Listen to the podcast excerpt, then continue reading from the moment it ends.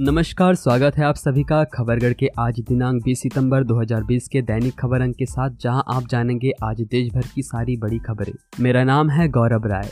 अब जान लेते हैं आज दिन की बड़ी सुर्खियाँ जो आज खबरगढ़ की सुर्खियों में सबसे आगे है। अमेरिका से ताइवान की बढ़ती नजदीकियों से चीन सैन्य कार्रवाई करने का मन बना रहा है। शनिवार को लगातार तीसरे दिन चीन ने ताइवानी एयर स्पेस में अपने 19 जहाजों को भेजा। अमेरिका में राष्ट्रपति चुनाव के बीच चौंकाने वाली खबर आई है। व्हाइट हाउस के उच्च अधिकारियों ने बताया कि राष्ट्रपति ट्रंप को जहर भेजने की कोशिश हुई। उन्हें रिसिन नाम का जहर वाला एक पैकेट भेजा गया, लेकिन इसे छानबीन के दौरान ही पकड़ लिया गया।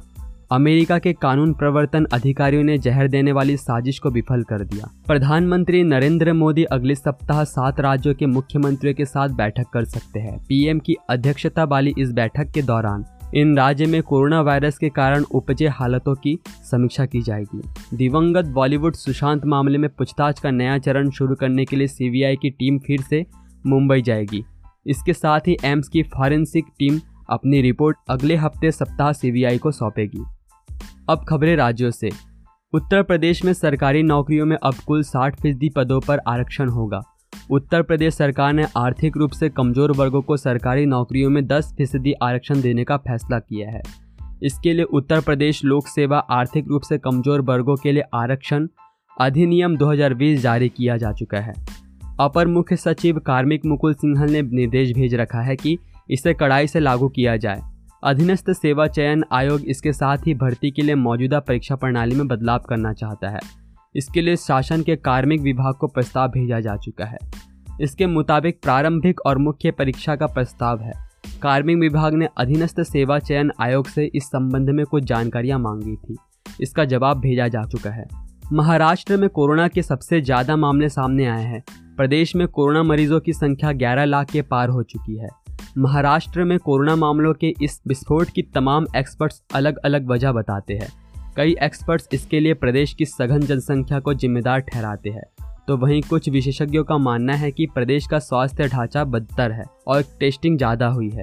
इस वजह से प्रदेश में कोरोना के मामले तेज़ी से बढ़ रहे हैं। बिहार में आगामी 21 सितंबर यानी सोमवार को प्रधानमंत्री नरेंद्र मोदी बिहार को एक बार फिर चौदह हज़ार दो सौ अंठावन करोड़ की सौगात देने वाले हैं। साथ ही राज्य के पैतालीस हज़ार नौ सौ गाँव को ऑप्टिकल फाइबर नेटवर्क से जोड़ने वाली सेवाओं का भी उद्घाटन करेंगे।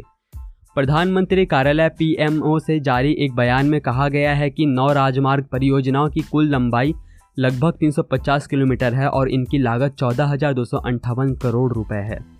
पश्चिम बंगाल के नादिया ज़िले में अपने घर के आँगन में सो रही कॉलेज की छात्रा पर तेजाब से कथित हमला करने के मामले में दो लोगों को गिरफ़्तार किया जा चुका है।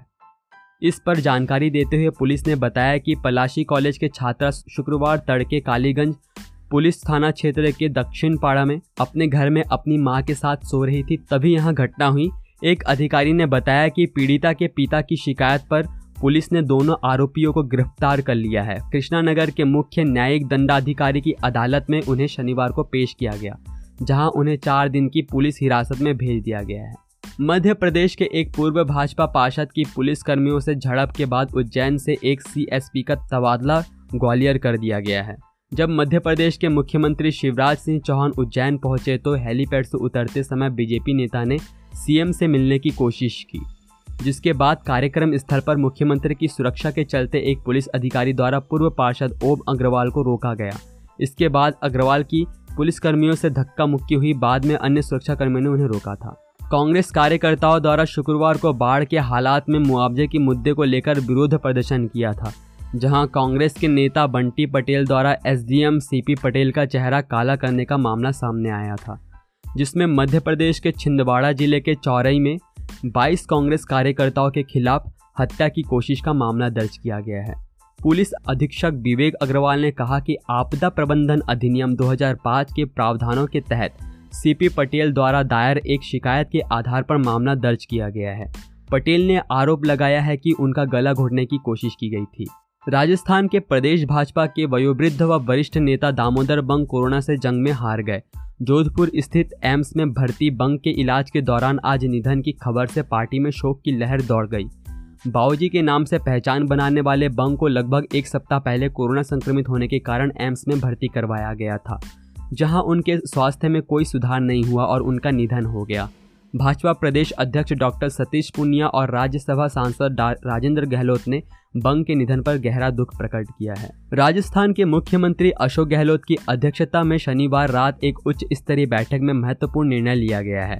राजस्थान सरकार ने कोरोना वायरस महामारी के बढ़ते संक्रमण को देखते हुए 11 जिलों में जिला मुख्यालयों में सार्वजनिक स्थलों पर धारा 144 लगा दी है और पाँच से अधिक व्यक्तियों के समूह में इकट्ठा होने पर रोक लगाने का निर्णय किया है।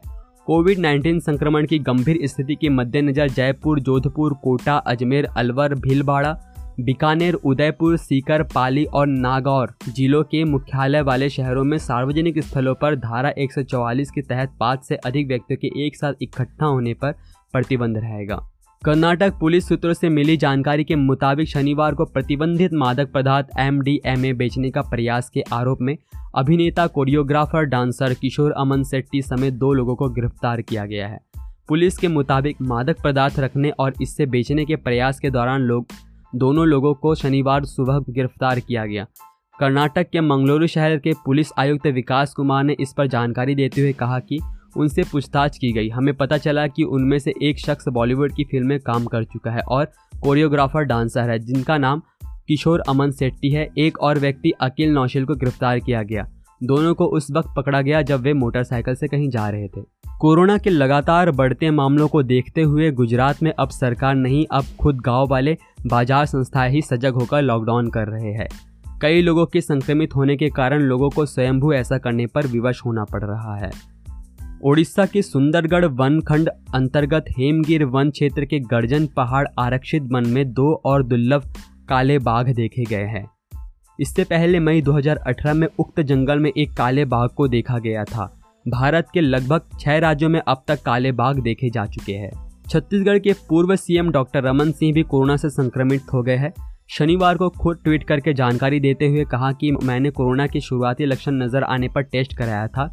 जिसमें मेरी रिपोर्ट पॉजिटिव आई है। मेरा निवेदन है कि विगत दिनों में जो भी लोग मेरे संपर्क में आए हैं, वो आइसोलेशन में रहे, अपना कोरोना टेस्ट ज़रूर कराएँ।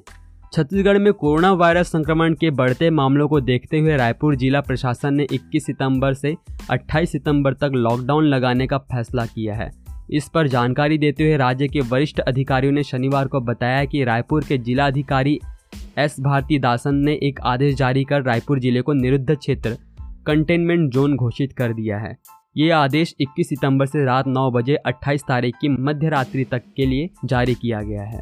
हरियाणा स्वास्थ्य विभाग के अतिरिक्त मुख्य सचिव ने कहा है कि अगस्त माह में करवाए गए सीरो सर्वे में 8 प्रतिशत लोगों में कोरोना संक्रमित होने के बाद एंटीबॉडीज बन चुके थे, जबकि अब अक्टूबर माह के तीसरे सप्ताह में पुनः सीरो सर्वे करवाया जाएगा।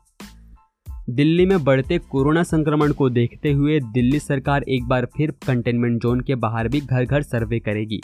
हाई रिस्क समूह वाले लोगों को चिन्हित करके उनकी कोरोना जाँच कराई जाएगी, जिससे कोरोना संक्रमित को चिन्हित करके उसे आइसोलेट किया जा सके। सरकार को सूचना मिल रही है कि लोग लक्षण होने के बाद भी जाँच से बच रहे हैं, जिसे देखते हुए उपराज्यपाल ने डीएम के साथ शुक्रवार को हुई एक बैठक में कहा है कि कंटेनमेंट जोन और उसके आसपास सर्विलांस बढ़ाया जाए। घर घर सर्वे करके हाई रिस्क समूह वाले लोगों को चिन्हित करके जाँच की जाए, जिससे जाँच करके संदिग्ध लोगों को आइसोलेट किया जा सके। पूर्वी लद्दाख में चीन के साथ जारी सैन्य तनाव का फ़ायदा उठाने की फिराक में बैठी पाकिस्तान सेना के मंसूबे नाकाम बनाने के लिए सेना ने जम्मू कश्मीर में अपनी एक अतिरिक्त ब्रिगेड तैनात की है। इसमें तीन से साढ़े तीन हज़ार जवान और अधिकारी शामिल है। जो एलओसी पर संघर्ष, विराम, उल्लंघन का मुंहतोड़ जवाब देने के साथ घुसपैठ रोधी तंत्र को अतिरिक्त बल भी प्रदान कर रहे हैं। उत्तराखंड सरकार की ओर से शनिवार देर रात अनलॉक फोर की संशोधित गाइडलाइन जारी की गई। मुख्य सचिव ओम प्रकाश की ओर से जारी आदेश के अनुसार राज्य में आने वाले लोगों के लिए पोर्टल पर पंजीकरण कराना अनिवार्य होगा। हिमाचल प्रदेश में बाहरी राज्यों के लोगों के लिए प्रदेश के बॉर्डर खुलते ही सैलानियों की आवभगत की तैयारियाँ शुरू हो गई है। छह माह से ठप पड़े होटल कारोबार को पटरी पर लाने के लिए राज्य पर्यटन विकास निगम ने अपने होटलों में 31 दिसंबर तक कमरों की बुकिंग पर 40 फ़ीसदी छूट देने का फैसला लिया है। खबरगढ़ की तरफ़ से विशेष सूचना, अधिकतर राज्यों में लॉकडाउन लगभग खुल चुका है, पर कोरोना अभी भी हमारे आसपास ही है। इससे बचने के लिए सरकारी दिशा निर्देशों का पालन करें। अगर आपको सर्दी, जुकाम, गले में दर्द की परेशानी हो तो नेशनल हेल्पलाइन नंबर नौ एक एक एक दो तीन नौ सात आठ शून्य चार छः या टोल फ्री नंबर एक शून्य सात पाँच पर डॉक्टर से निशुल्क परामर्श ले। वह अपनी आँख, नाक और मुँह को छूने से पहले अपने हाथों को धो ले। सावधान रहे, सुरक्षित रहे। बदल कर अपना व्यवहार करे कोरोना पर वार। आप सभी के लिए ये सारी जानकारी मैंने और खबरगढ़ की टीम ने जुटाई है। अभी के लिए इतना ही। देश दुनिया की बड़ी खबरों के लिए हमारे साथ बने रहे। जय हिंद, जय भारत।